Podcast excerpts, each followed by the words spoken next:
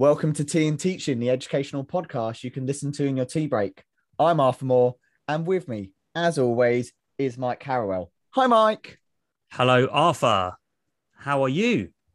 I'm not too bad, thank you very much. What you been up to this week? Any recommendations for the listeners? Yeah, big recommendation this week. I've been really getting into the Rethinking Education podcast uh, with uh, James Mannion it's it's really good. Anyone involved in education who enjoys our podcast, I would strongly recommend that as well. But always download Tea and Teaching first, and then go to Rethinking Education maybe second. But it is a fantastic podcast, eh, Arthur. Uh, for anyone who wants to kind of broaden their horizons about education. What have you been up to and doing this week? Um, I've actually been delving back on a previous episode. I recommended A Wish for Afghanistan, which is a podcast series on BBC Sounds about Afghanistan, its past, its current, and its future. It's a weekly series, um, and I've kind of missed a couple of episodes recently, so I've been catching up on that. Um, episode six, which is all about a journalist in the country and kind of their journey through it. If you're interested in tour of Afghanistan, and even if you're not, it's such a a story of our time. I would really recommend it. So it's a fantastic half hour. It's quite a powerful podcast. It's not something to go for a run um, something I kind of sit down and really just absorb it completely. Um, so yeah, I'd, I wish for Afghanistan on BBC Sounds. Fantastic. It's our recommendations to you are go and listen to two different podcasts. So there you go, listeners. But maybe listen to this episode and then do that later in your own time. Yeah, don't switch today... off now. Don't immediately switch off. don't switch off. No, don't do that. So today's episode, Arthur, we're going to have uh, Dan Hudson speaking to us. He's going to be talking to us about what a, a high quality teacher development program should look like and what he's doing in his school at the moment around teacher development. So, everyone grab a cup of tea, get yourself a biscuit, and we'll meet you back here after the break.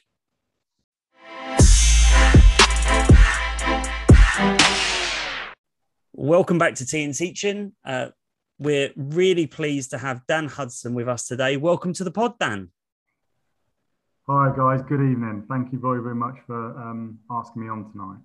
No worries. Well, first of all, can you give us a brief kind of introduction to you and your career uh, to date and, and why you're interested in teacher development? Yeah, sure. So um, I started coaching uh, cricket in schools when I was about 18. Um, I was basically, I think I was spending too much time watching kind of cricket on the uh, telly, and my dad said that I needed to go out and get a job. So I trained as one of the ECB level two coaches. I started coaching cricket and then I finished uh, university and the course I was doing, um, I, re- I, really liked it, but it wasn't something I wanted to go into a job in.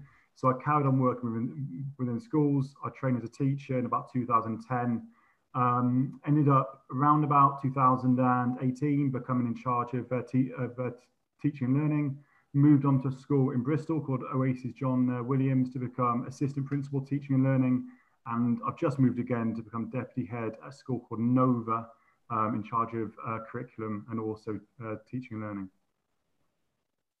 Fantastic. So you've got a lot of experience working in different schools, kind of overseeing similar areas, I guess. Yeah, so I guess I've worked in three different schools now, all overseeing uh, professional learning, CPD, uh, uh, curriculum QA. So it's been really, really interesting, I guess, having those opportunities to work in different schools um, and yet do a kind of a similar role, I guess, and to take the best bits, hopefully from school to school and role to role, but also those opportunities to work with different people and in, in a couple of different trusts. So I, I, previously worked in Oasis. I now work in um, um, uh, United Learning. I think working in some of these bigger trusts gives you kind of access to some really good ideas and thinking. What was your subject by trade, Dan? Uh, computer science. So I did um, IT at the University of Reading. And like I say, it was something that as a kid I was really kind of interested in. I, I loved it at college. But then when I was like 18, 19, 20, I didn't ever see it myself going into it as a, a career. But um, I was kind of lucky to be able to train as a, as a, a, teacher in it, really. And then from one thing to the next, it kind of have evolved. And I think in, in your first question, you said, what was the sort of time when you began to get really interested in kind of like uh, research and um, that kind of uh, thing. And I can remember for the first five or six years of teaching, I was kind of uh, bumbled along really. And in my head, I thought I knew what really good teaching looked like. And I actually took a lot of principles from when I was being like, like trained to, um, to coach. because a lot of the coaching um, training I had was about you kind of show the kids a really clear like model, you question to check their kind of understanding of that model, and then you set up independent practice for them to go off and do it. So although that wasn't something that when I began training as a teacher, I was taught to teach in that way, I always thought, you know what, my coaching sessions always seem to go really well, so I'm going to use this really similar model. And then around about sort of 2015, around then, um, I guess I began engaging with kind of uh, Twitter for the first time. And the first person I, the first education person I ever followed was Tom uh, Bennett. And it was around about the time that kind of their researchED was kind of becoming, I guess, you know, that the kind of uh, conferences were kind of uh, beginning and um, and retrieval and uh, cognitive science and these like kind of terms. And I began reading them and thinking, you know what, all these kind of their principles that I took from my uh, coaching and brought in, in like to teaching, I can now kind of understand why I've always wanted to teach in like a certain way. And I guess um, uh, crystallized a lot of my own thinking really around teaching. So definitely around about 2015, 16, having access to the first um, uh, researchED people on Twitter was definitely a turning point. And from that point on, it's been something I've really tried to engage more and more with. Mike, can I throw a similar question to you? Because you were in the teaching and learning assistant heady type job. Um, when did that kind of when did you get drawn towards that? Is it similar to that? You were teaching and you're like, oh, I quite like this teaching idea. Yeah, I think I went to head of department and for the, I guess the first couple of years of being a head of department, you're kind of like, right, I need to get myself as good as possible. And then once you find yourself in a kind of a good position, I guess, and you you kind of like, okay, I get this. I still got to develop, but you know, I've got the fundamentals. You then focus on getting the enjoyment out of developing the staff you work with. Um, and then, yeah, my move into kind of overseeing teaching and learning as an assistant head was passionate about right i've done this with a small group of people. Now can i do it across the wider school? Uh, but i'm really interested from you dan to kind of get your opinion on on what a high quality teacher development program looks like. Um, it's obviously not going to be the same in every school but what's the key ingredients that you you try and include in yours yeah i think the absolute uh, fundamental is i think we need to take the same uh, cognitive science principles that we teach uh, students with and apply those to uh, teacher training. Because I think that when we, I don't know, I just, I just think back to a lot of my own uh, CPD in the, like the first five or six years when I was teaching, and a lot of it was we sat down in the school school hall after school, and someone like talked to us for like an hour, and then we walked out and we all moaned about it, and none of us had it had any kind of impact or effect on the things we were doing. So I guess the really key kind of uh, principles are if we believe that the IWU Rosenshine uh, scaffold is the most effective way to teach, and we're teaching all of the kids in our classes using that kind of uh, method, we should be using that when we want our teachers to get better as well. We need to model what we want our teachers to do. We need to give them that exposure. You know, we can only be aiming for something if we know what it actually looks like. So I think on uh, this, on uh, the CPD that we all run, I think we've got a model to our staff exactly what that skill or what that resource should be looking like. We need to check the understanding of our staff so that we're all really clear on, you know, the different parts that make that model really work. And then we need to make sure that we give our staff the opportunity to practice and receive feedback on that before they then go off and apply it in like uh, whatever context they are going to do. So I think what's really, really important is that, yeah, I think we've I've got to set up the same opportunities for practice away from the classroom, whether that is making a resource or whether that is our, a method of kind of, of uh, questioning and use the same uh, principles that we actually teach teach with. And in your blog you've written down which we'll put a link to in the podcast threads and on twitter etc you talk a lot about this micro versus macro teacher development do you just want to give us a kind of a little insight into what you mean by those terms, micro and macro teacher development? Yeah. Um, okay. So if we go back um, a couple of years, so when I moved to Oasis John uh, Williams, one of my key things to bring in was um, um the coaching program, and the coaching program was based on um, a drop in for about uh, 15 minutes, uh, receiving a really small piece of feedback, and then going away and practicing that um, which, which, which is now something that's coming in massively with the new early uh, career uh, program for teachers. And off the back of that, we then did a lot of whole staff practice sessions where we take some isolated, isolated teaching skills, for instance, a whiteboard uh, routine. We practice them with, with all the staff, and the next week we come back and look at a different skill. And as the months um, went on with this more and more, we were kind of practicing these small, isolated skills away, away from the classroom. And we were seeing some really positive impact in terms of the lessons about teachers then bringing these like isolated skills back in. But I guess what I began also thinking about is as a teacher, there's like two sides to the same coin of teaching. Number one, there's some really small isolated skills and Lemov has kind of uh, codified these, I think, absolutely uh, uh, brilliantly. That if we become excellent at these small, isolated skills, no matter what the subject area we teach, is going to have a massive impact. So, cold call, show me, no opt out threshold, all these things are really important. Whether we're teaching history, science, PE, they, um, they all play a really kind of a positive role. But also, as a teacher, we know from all of the excellent uh, curriculum thinking that's happened over the last few years that every subject is, is really different. And the journey of learning that as a science teacher compared to a history teacher, compared to a French teacher, the journey of learning and how that, how, and the subject uh, specific pedagogy that, that we need is also very, very different. So I guess the blog I wrote about micro and macro was trying to sort of uh, resolve in my own head really when I'm leading teaching and learning, how do I get all of all of the staff to become really, really good at kind of isolated skills that we know will benefit everybody, whilst not becoming uh, generic and whilst not losing sight that there's some really important teaching and learning uh, pedagogy that might look different across kind of uh, subject um, uh, subject areas. So I guess the micro and macro is thinking the micro would be the isolated teaching skills that are applicable in all of our um, uh, uh, subject areas. And the best way to get better at those is we practice, we get feedback and we practice again, and then we take that back into, back into the classroom. Whereas the macro is more across a unit. What is that journey of learning? How do I take the students through through that journey, that journey, that journey of learning?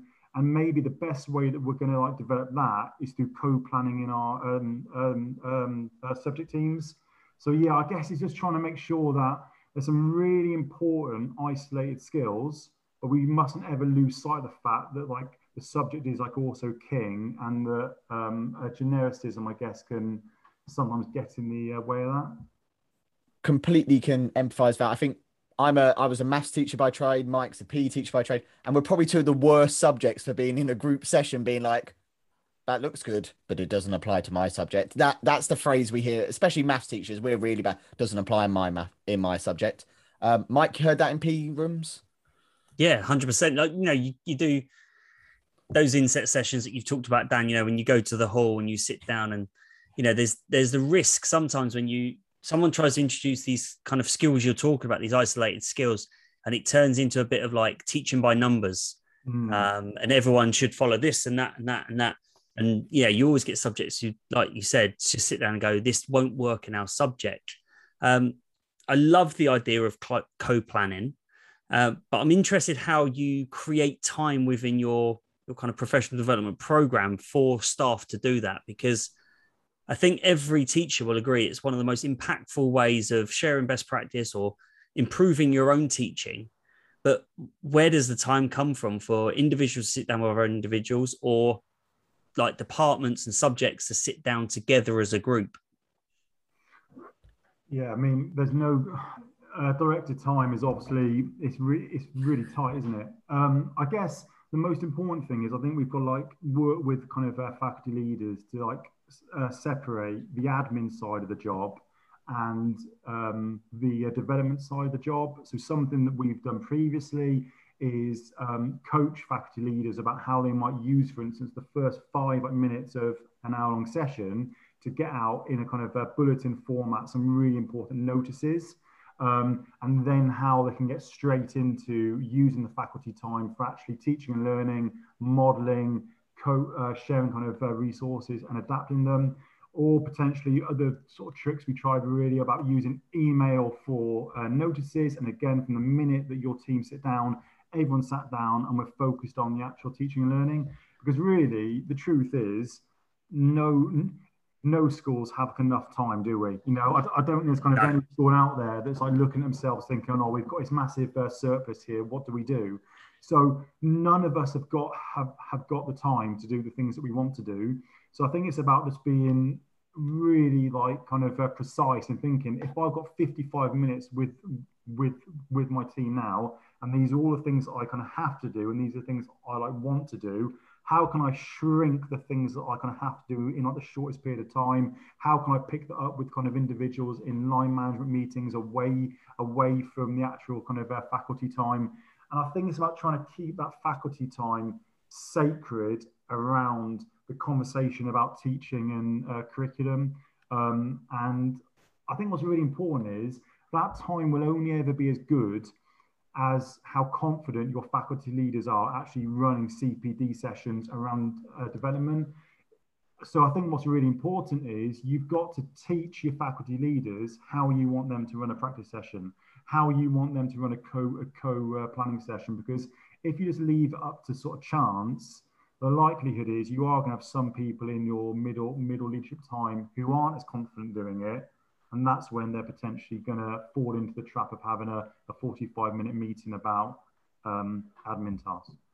I think what you said about when should a meeting be in an email and when should an email be a meeting, getting that right is often key.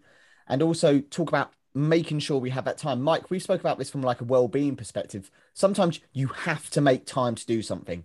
And if that's a, some the cost of something else, that then that's okay. And Dan, that's kind of sounds like we're saying like if you're gonna do co-planning, you you've kind of got to do it. You're gonna say this half an hour on this date is when we do this. No ifs, no buts, kind of thing. Yeah, and I guess it just comes down to something that you know in, in both of the last two schools that, that I've worked in is the expectation is as a, faculty leader you'd have the CPD plan for the term mapped out. You go through that with like SLT line line line manager. We're sort of looking at how that time's allocated uh, together, and we're working through any of the potential issues. But I think it's just about if if as like a kind of a senior team you believe that that is the best use of uh, faculty time, you've got to do everything you can to work with your faculty leaders to give them the tools the tools the tools to do it. Um, because yeah, like I say, it's there's not like an abundance of time, so it's about kind of uh, maximizing the time the time time you've got. And I'm, and I also think to go back to the point I said it's really important that your your faculty leaders have that really strong men, um, uh, mental model of what effective faculty time time time looks like. And I think that that comes that when you have your like faculty leader SLT meetings, you are showing them and modeling to them exactly how you want that time with with their teams to be used. So using that modeling system from top to bottom, it feeds all the way through down into the classroom. Yeah, I think so. I, I think that yeah, like I say, if you want your faculty leaders to run um, the uh, CPD sessions in like a certain format, they need to have seen that modelled from SLT so that they got something to then go off and that um, and actually copy.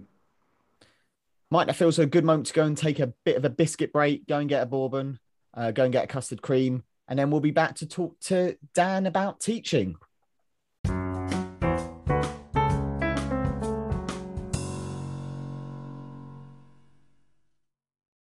Welcome back to Tea and Teaching. We're joined this week with Dan Hudson talking about teacher development.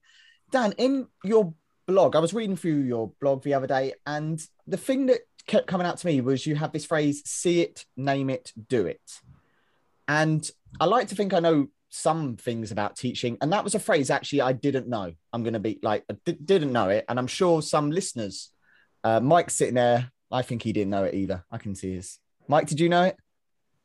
I did, but I don't want to take the, uh, the, the credit away from Dan. So I'm going to let him explain it to you, Arthur, and I'm going to smugly sit here because I obviously knew it. Yeah, I mean, the, the, uh, first of all, there's no kind of uh, credit here. Um, I stole it from a book called uh, Leverage uh, Leadership. So there's a guy in the States called Paul, called Paul Bambrick, I think, and he's part of the un, Uncommon Schools movement that uh, Lemov is from and he's written a couple of really interesting books about um, improving schools.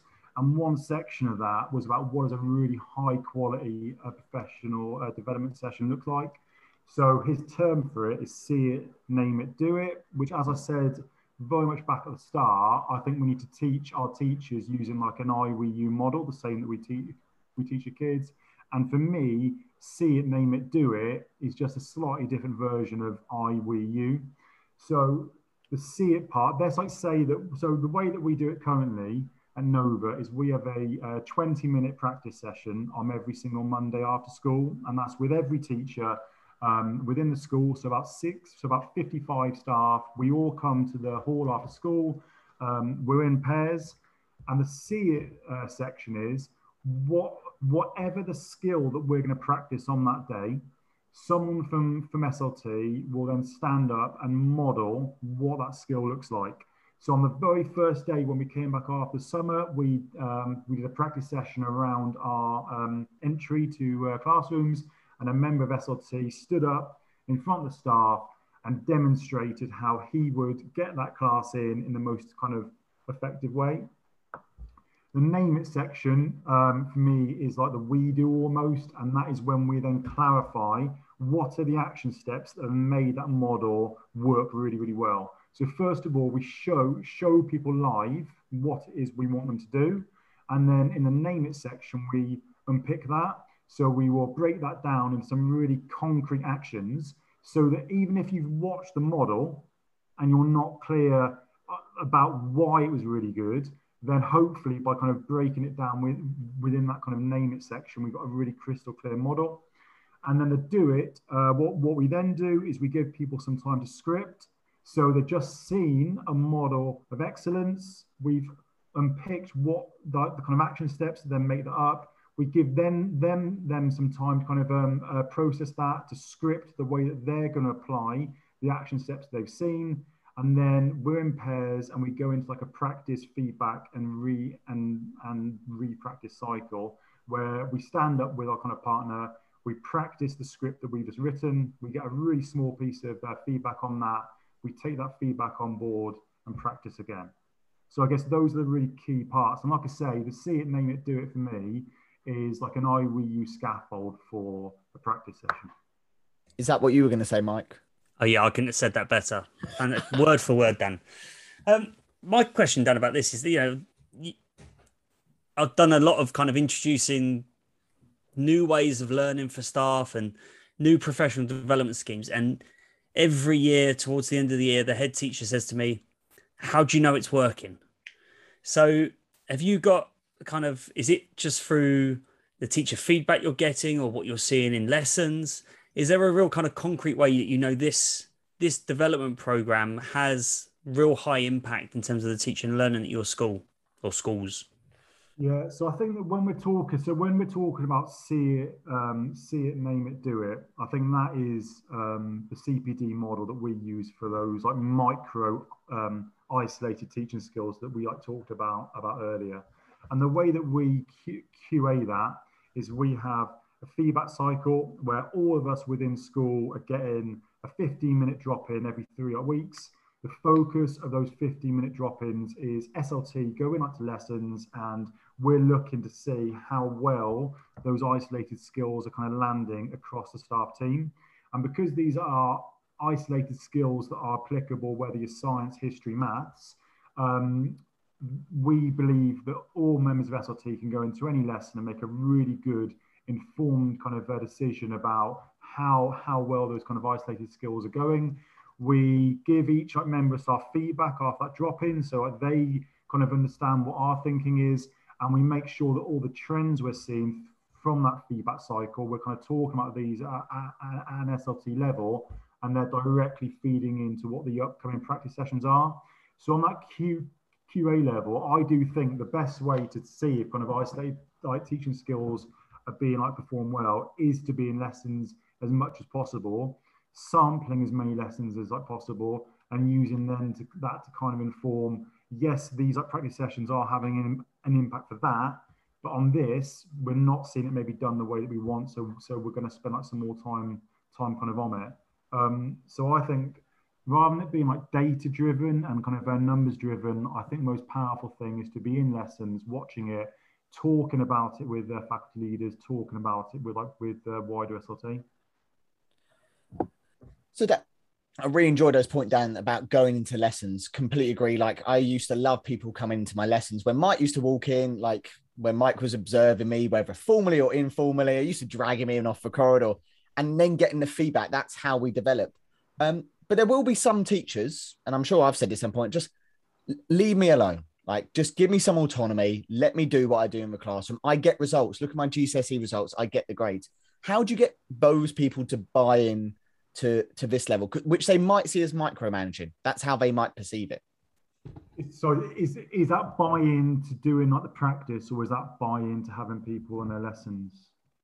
I would say uh, buy into doing the practice. Okay, so let's start with that. Yeah, so that is yeah, look, let's be really, really honest. Um, so I've launched um, uh, deliberate practice now in two in two different schools, and both times there's absolutely no doubt there are some people within that launch who are looking at me thinking there's no way on earth I want to be doing this um, because deliberate practice is a really uncomfortable thing to be doing. Um, I can remember the first time that that I kind of did it and I wasn't a fan of it, but almost I wasn't a fan of it not because I didn't think it was going to be good because within sport, as kind of mentioned earlier, like we kind of practice isolated skills within sport all the time.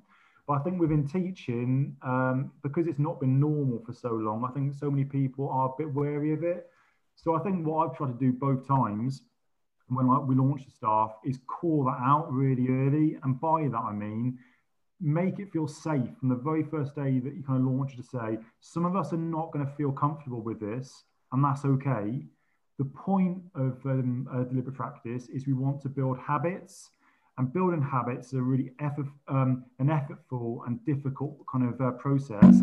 And we don't ever see the benefit of a habit until much later down the line. So we need to be prepared in the kind of uh, short term to feel a little bit uncomfortable or to maybe be doing it but not uh, believing it. But when we do this collectively as a staff team for weeks and weeks and weeks, the payoff for that comes much, much later. And I think, you know, it's about trying to build that kind of uh, message really that we're, we are trying to build habits and the payoff those habits comes much, much later. And I think it's also about acknowledging the elephant in like, the room really early on that you got some people within the room who can't wait to like, you know, stand up and practice.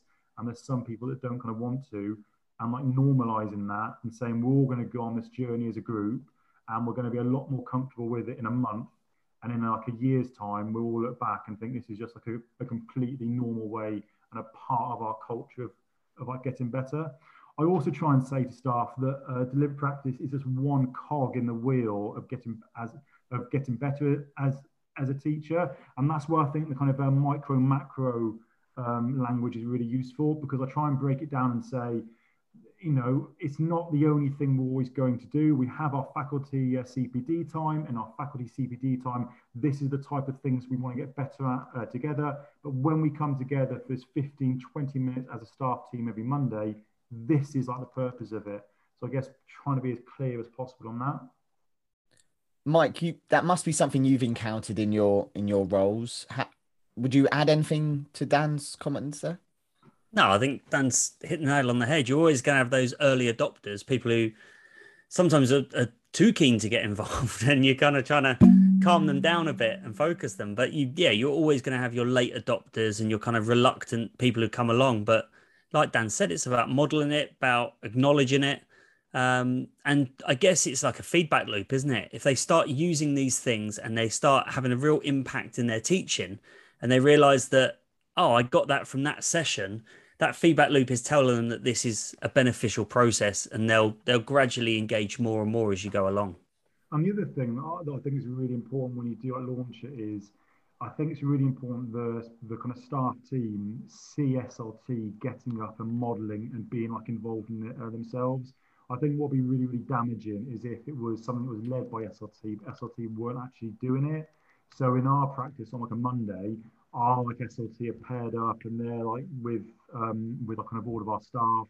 And they've seen SLT stand up and model certain skills. And it's not I think that's really important that staff uh, can see that SLT are prepared to come outside of their like comfort zone with it. And it's not like a them and us type type thing. We've spoke to other leaders in schools before, Dan, who've talked about, and when you make mistakes, SLT also have to own those mistakes. So here's something that didn't work, but I'm going to keep doing it. Uh, that's kind of what you're talking about. This this model, model, model. We're all in this to, together. We're all cogs in the machine. Um, let's all kind of pull together. Yeah, and I think that again, it's about you know the kind of uh, collective, isn't it? I think it's I think it's just like so much power in us being uh, together for those uh, 15 minutes every single Monday, and us all practicing something uh, together with the intention that we're doing that because as a staff team, we all want to do the best best possible job and have the most kind of of impact. So I think there's you know there's a real good kind of uh, setting point there, and something that in time is something there to be kind of like harnessed and to say to our staff team, look at the power of what we're actually doing now. Um, yeah, I, I, I, definitely think that that's something that can help build up the, the uh, culture around it. And also, when you're doing in person as a group, as a big collection, there's none of that. Oh, I didn't see that email. So sorry, I didn't do that. I didn't see that. I I missed that notification on Teams. Like now we're all in the room together. We know we know we're doing this together. Yeah, and I, I think that's a really really uh, crucial point point actually.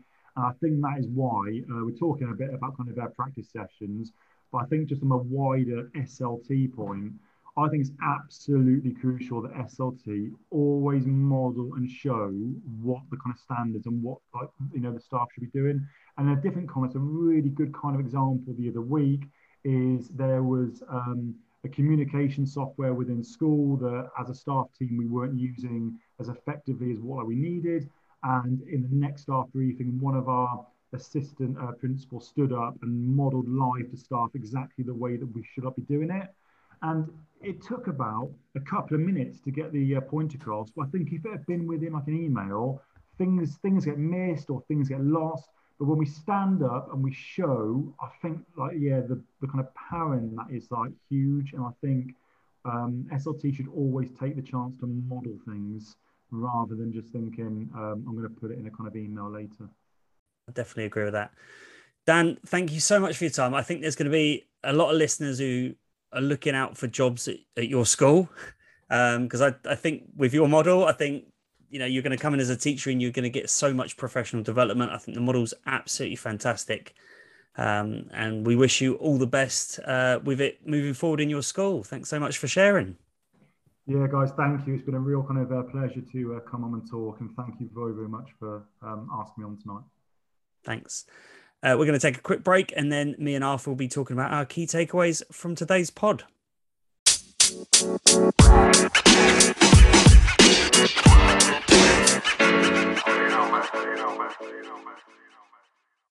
Welcome back. Loved having Dan on. Um, Arthur, I'm really interested. What was your key takeaway from that conversation? Well, I was going to keep a tally chart of how many times Dan said model. Um, and I ran out of space because if you listen back to that again, he just keeps talking about modeling at every stage, not just SLT model, not just HODS model, not just teachers model. We all model, and that follows our way down the chain.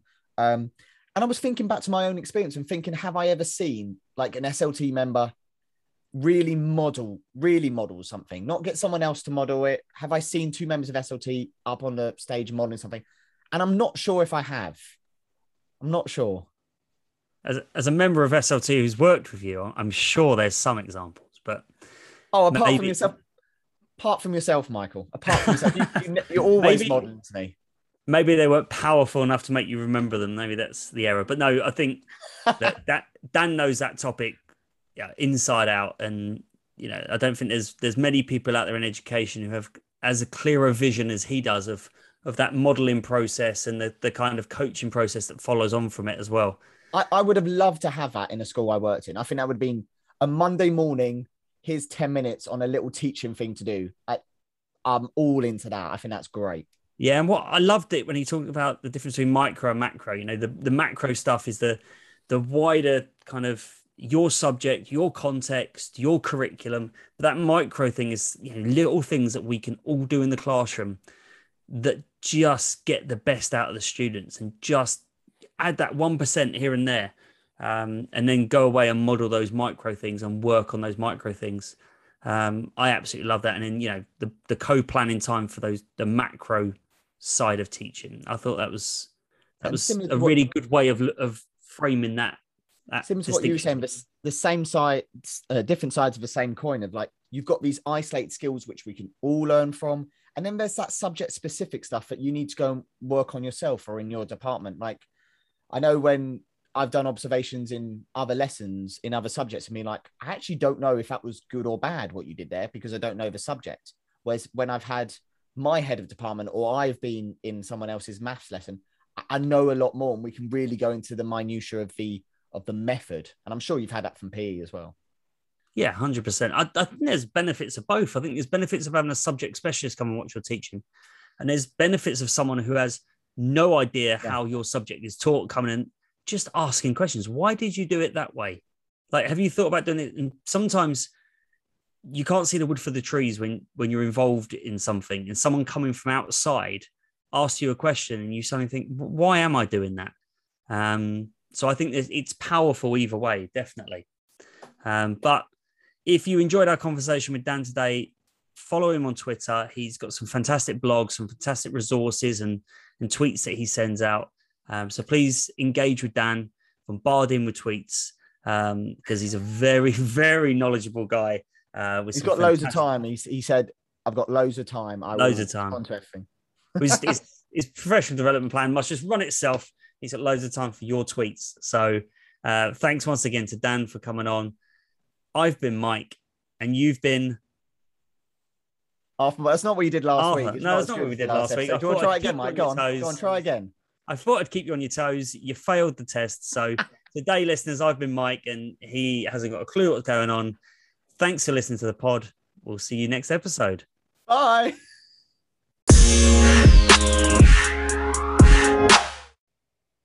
Thank you for listening to this episode of Tea and Teaching. If you've enjoyed the content of this episode, please feel free to share it with other educators. And if you're able to, please leave a review on the platform. And as always, thank you for listening to Tea and Teaching.